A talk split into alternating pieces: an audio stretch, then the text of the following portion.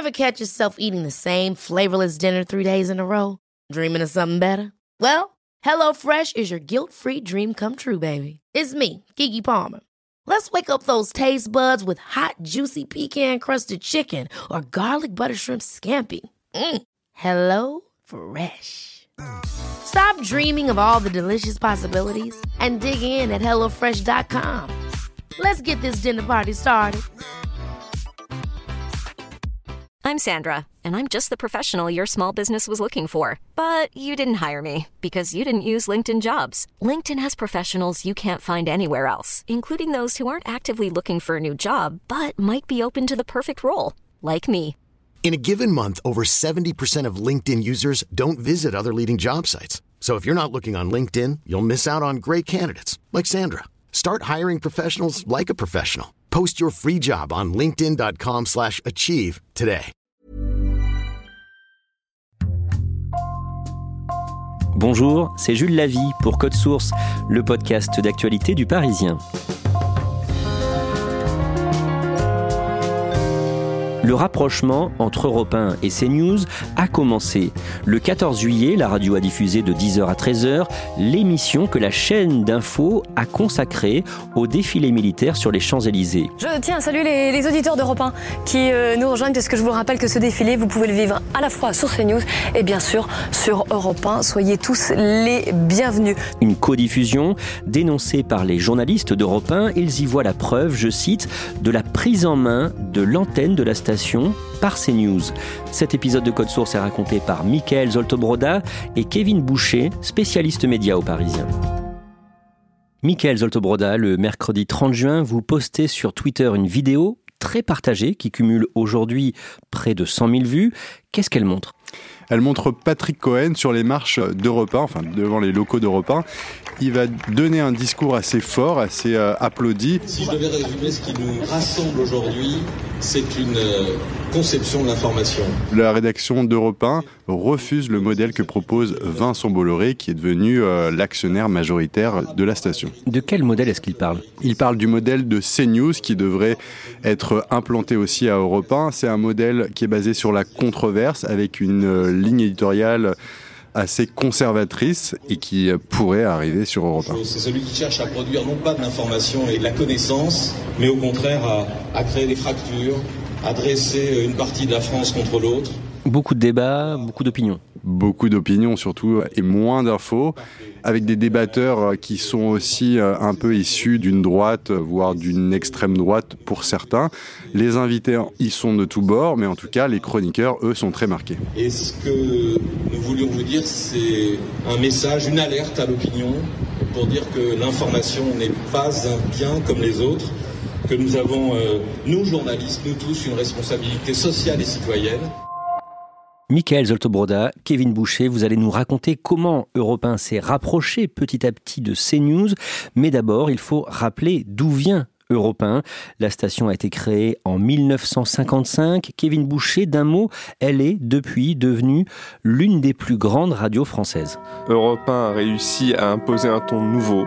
Elle a créé notamment les Flash Info. Bonjour, ici Europe numéro 1. Elle a eu des reportages très incarnés, des voix très connues. Elle a eu Coluche, notamment, qui a été une des plus grandes voix de la radio. Je voudrais faire une annonce personnelle. Français, française, si vous pouviez rire, ça nous arrangerait. Et un rendez-vous très connu qui est resté culte, Salut les copains. salut les copains?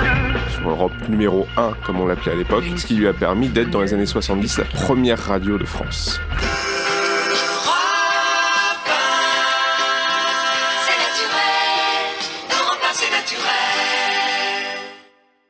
Mais depuis quelques années, les audiences sont en berne. En début d'année, Europe 1, c'est 2,8 millions d'auditeurs. C'est-à-dire deux fois moins que ce qu'elle faisait il y a 20 ans. 2 millions de moins qu'il y a 10 ans. C'est une chute libre pour Europe 1 qui s'accompagne aussi de pertes financières très importantes.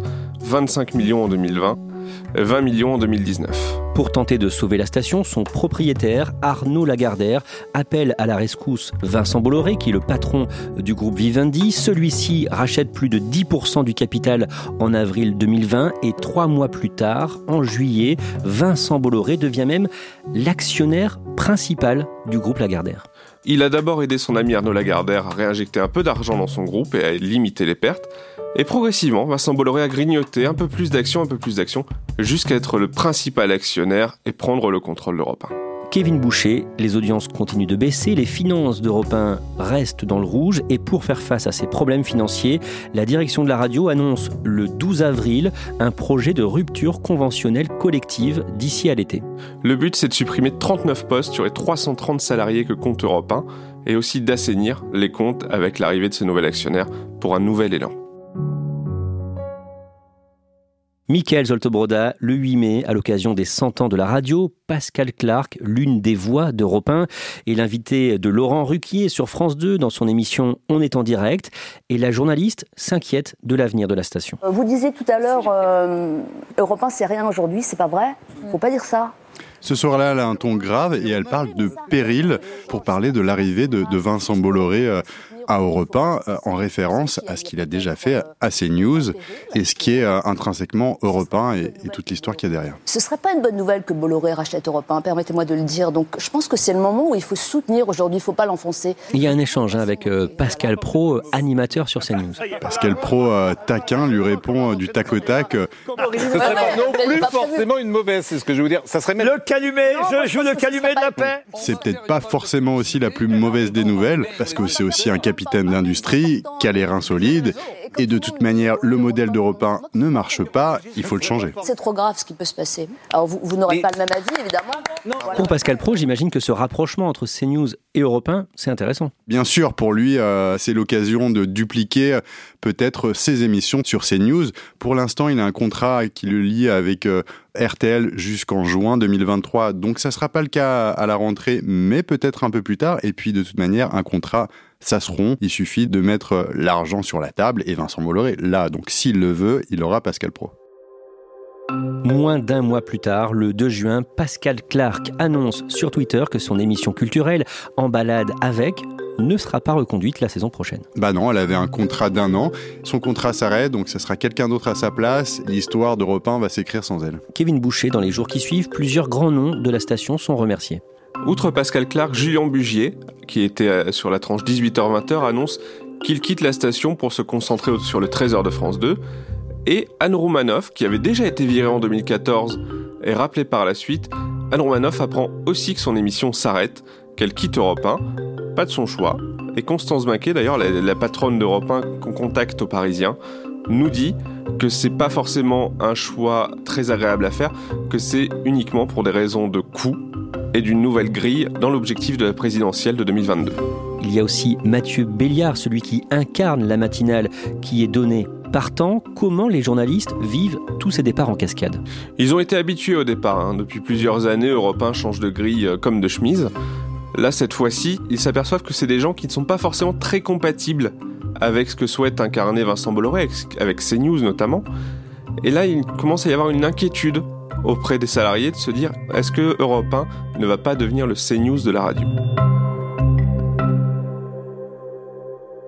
Michael Zoltobroda, le 15 juin, vous révélez dans un article du Parisien que le journaliste pressenti pour euh, remplacer Mathieu Béliard à la tête de la matinale d'Europe 1 est un certain Dimitri Pavlenko. Qui est-il? Il est peu connu du grand public. Après, c'est un journaliste de 41 ans qui a fait ses armes à, France Info, qui est passé dans différentes rédactions. Et ensuite, à partir de 2014, il a animé la matinale de Sud Radio. Donc là, il, s'est formé un peu euh, au rôle d'anchorman.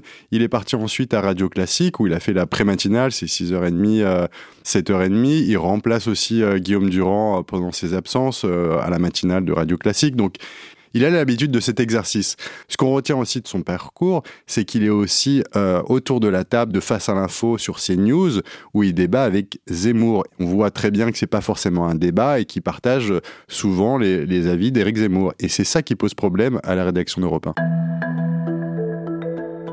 Deux jours plus tard, le 17 juin, vers 18h, la Société des rédacteurs et l'intersyndicale d'Europe 1 publient une tribune dans le journal Le Monde. Ils disent qu'ils ne veulent pas devenir un, média d'opinion ni une radio qui peut attiser les haines selon leurs propres mots.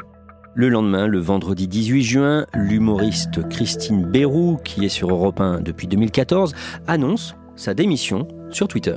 Elle avait prévu de faire euh, une blague dans son émission sur euh, Éric Zemmour et sa direction, sa hiérarchie lui a demandé de gommer ce passage-là.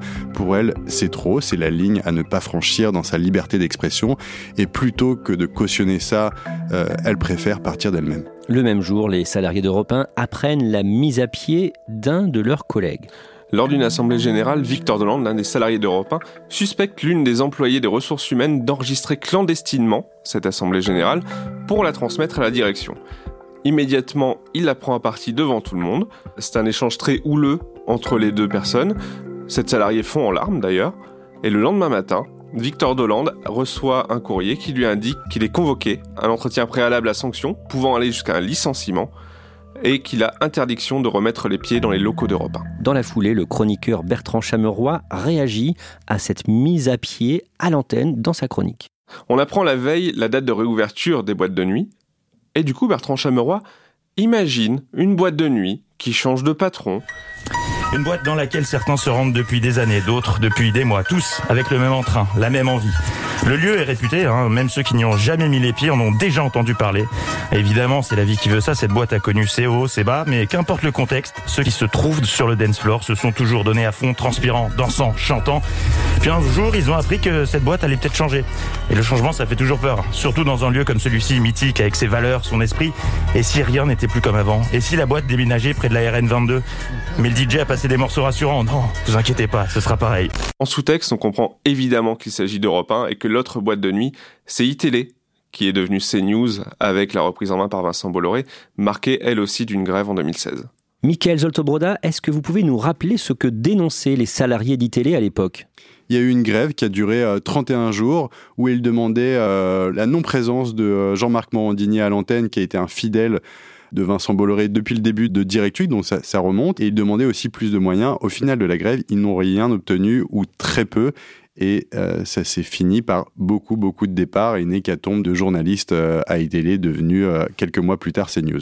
Parce qu'à l'époque, Vincent Bolloré a repris en main cette chaîne pour en faire CNews. Il est devenu patron de, de, Vivendi, donc patron aussi du groupe Canal+, Canal+, et iTélé, qui marchait pas bien à l'époque, qui était vraiment en dessous des radars, et il avait ce projet de faire une Fox News française. Et c'est ce qu'il a fait avec succès. Nous avons déjà consacré un épisode de Code Source à cela. On en revient à Europe 1 pour soutenir leurs collègues. Les salariés de la station se mettent en grève le même jour à 16h à la veille du week-end du deuxième tour des élections régionales. C'est inédit?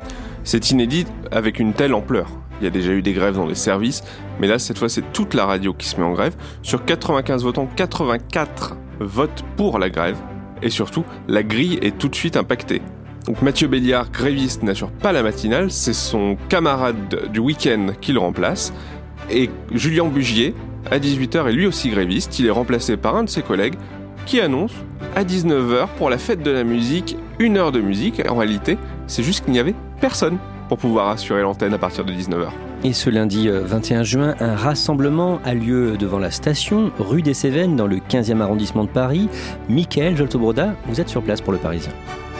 Il y a une trentaine de salariés, on voit que euh, ont beaucoup d'inquiétudes avec euh, un discours où, euh, où ils s'opposent aux nouveautés, aux changements qui sont annoncés pour la rentrée. Que réclament les grévistes concrètement? Ils ne réclament pas une annulation du projet de grille pour la rentrée, ils veulent juste partir avec un peu d'argent et pour eux ça veut dire partir dignement. Est-ce que la grève est évoquée à l'antenne? Au début non, c'est comme si de rien n'était. Les auditeurs ont juste remarqué que Mathieu Béliard n'était pas à l'antenne, mais Rien n'indique euh, les, raisons.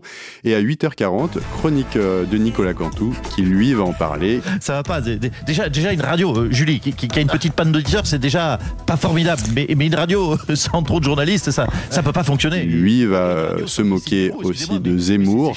Mais, mais, le pire, ce serait une radio sans humour. N'est-ce pas, cher, cher Eric Zemmour? Mais, Enfin, enfin, mais bien sûr qu'on peut se moquer de moi, mon cher Mathieu. Tu sais, j'adore l'humour, j'aime faire rire. Bon, même si je préfère foutre la trouille à tout le monde avec les vagues d'immigration et de grands remplacements.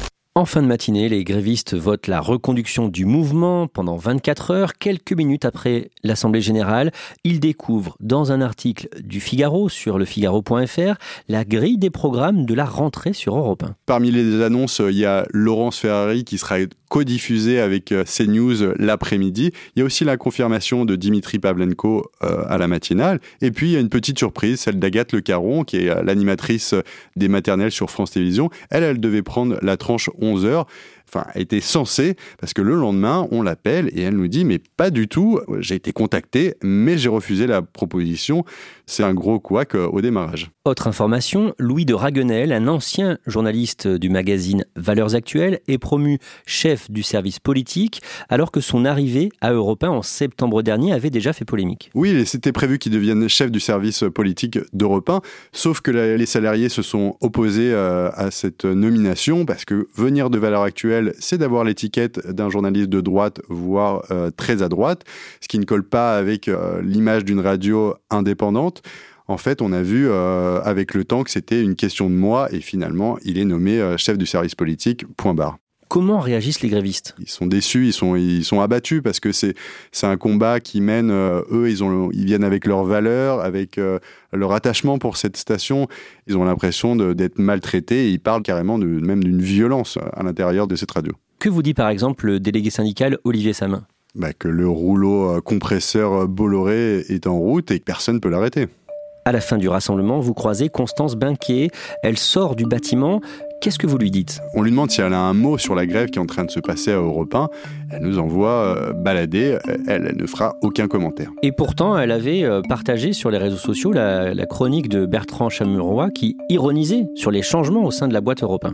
Avec un message accompagné d'un émoticône applaudissement qui signifiait un, soutien à Bertrand Chameroy, un soutien un peu étonnant euh, de la part de la, de la direction. Et donc, quand on lui pose la question sur pourquoi ce poste, elle nous répond bah, clairement que la chronique était très fine. Après, elle est embarrassée parce qu'elle ajoute qu'elle s'était pas rendu compte de l'impact que pouvait avoir euh, ce message sur Instagram. Et en gros, on comprend qu'elle s'est fait taper sur les doigts par sa direction à elle. Kevin Boucher, le lendemain, le mardi 23 juin, les grévistes votent une motion de défiance contre le directeur de la rédaction, Dona Vidal-Revel. Pourquoi? Les salariés l'accusent de mentir sur la situation européenne. Ils l'accusent aussi d'un management autoritaire, voire autoritariste, et aussi de changer en permanence de ligne éditoriale. Les grévistes rencontrent le lendemain la patronne de la radio, Constance Binquet. Est-ce qu'on sait ce qu'il se dit pendant la réunion? Oui, Constance Binquet déjà reconnaît le caractère bien trempé de Dona Vidal-Revel. Elle annonce aussi aux grévistes que Victor Dolande, le salarié mis à pied, qui a été l'élément déclencheur de la grève, reste pour le moment mis à pied, en revanche, elle leur accorde une espèce de clause de conscience qui permet aux salariés de partir s'ils le souhaitent avec des indemnités semblables à celles d'un licenciement. La grève prend fin le mercredi 23 juin à 13h. Une semaine plus tard, le mercredi 30 juin, une manifestation de soutien est organisée devant la radio dans le 15e à Paris. Michael Joltobroda, vous êtes sur place et c'est à ce moment-là d'ailleurs que vous publiez sur Twitter la vidéo dont on parlait au début euh, de cet épisode de Code Source. Plusieurs personnalités sont présentes pour aider les grévistes. Il y a les anonymes, les, anciens d'Europe 1 qui sont là, c'est 150 euh, personnes environ avec les salariés. Et puis aussi euh, des grandes signatures, et dont Anne Sinclair, qui tient à manifester son soutien aux salariés, qui est attachée à cette radio et qui s'interroge sur ce que va devenir son ancienne maison euh, et fait elle aussi le parallèle avec ce qui est devenu iTélé transformé en CNews. Au début du mois de juillet, on apprend les départs du chroniqueur Bertrand Chameroy, puis du présentateur Patrick Cohen, et dans les jours qui suivent, vous, Michael Joltobroda et Kevin Boucher, vous annoncez plusieurs arrivées à Europe 1. On annonce celle de euh, Mouloud Achour, notamment, ou de Laurie Choleva, plein de personnes, de journalistes et d'animateurs qui ont travaillé pour Vincent Bolloré au fil des années et qui lui sont très fidèles. Et ça, à Europe 1, ça passe très mal. Kevin Boucher, au sein d'Europe 1, on étudie un éventuel retour d'un ancien journaliste de la station. Jean-Marc Morandini, qui a été le point de départ de la grève à iTélé en 2016, pourrait donc faire son retour sur la grille à 11h, mais à ce jour, rien n'est fait, ce ne sont que des hypothèses. En tout cas, il y a eu plusieurs grilles élaborées euh, par euh, plusieurs cadres euh, du groupe Canal+, et à deux reprises, le nom de Morandini arrive dans ces grilles-là. Ça a été évoqué à 20h et ce serait plus probablement aussi à 11h. Michael Zoltobroda, les journalistes souhaitant quitter Europe 1 via le plan de rupture conventionnelle avaient jusqu'au mardi 6 juillet pour déposer leur dossier. Qu'est-ce que ça a donné? Bah, la direction avait prévu 34 départs potentiels. Finalement, il y a eu plus de 80 demandes de départ, ce qui est énorme. Kevin Boucher, pour ceux qui sont obligés de rester, comment est-ce qu'ils vivent tout ça? Ils sont débités, hein. ils s'attendent clairement à ce qu'Europe 1 devienne CNews Radio, le pendant radio de la chaîne. Et il y a aussi une forme de résignation. L'un des journalistes me disait notamment Moi j'ai ma famille à faire vivre, donc je ne peux pas me permettre de partir. Et surtout, je ne suis pas sûr derrière de pouvoir retrouver un travail immédiatement. Michael Zoltobroda, d'un mot, l'imitateur Nicolas Canteloup, qu'est-ce qu'il devient? C'est le flou. Euh, son producteur ne sait pas euh, s'il sera là à l'antenne ou pas. Pour l'instant, il a un contrat euh, d'un an encore avec Europe 1, donc il est censé venir, mais on lui a pas dit en septembre tu seras là. Ce qui serait étonnant d'un autre côté, parce que depuis la grève, il a été très très provocateur envers la direction. Il a fait une chronique pour se moquer de Zemmour, pour se moquer de Pascal Pro. On sait que c'est les points très sensibles à la direction du côté de Bolloré. Et un cadre, euh, notamment du groupe euh, Canal+, me disait c'est impossible qu'il reste, il est allé trop dans la provocation, il a franchi euh, la ligne rouge.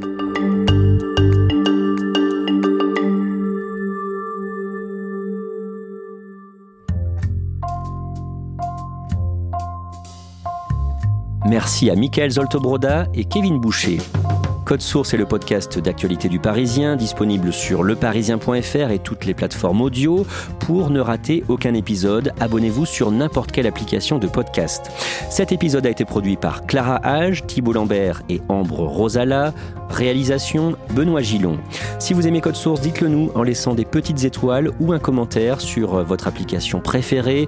Vous pouvez aussi nous écrire directement code source at leparisien.fr.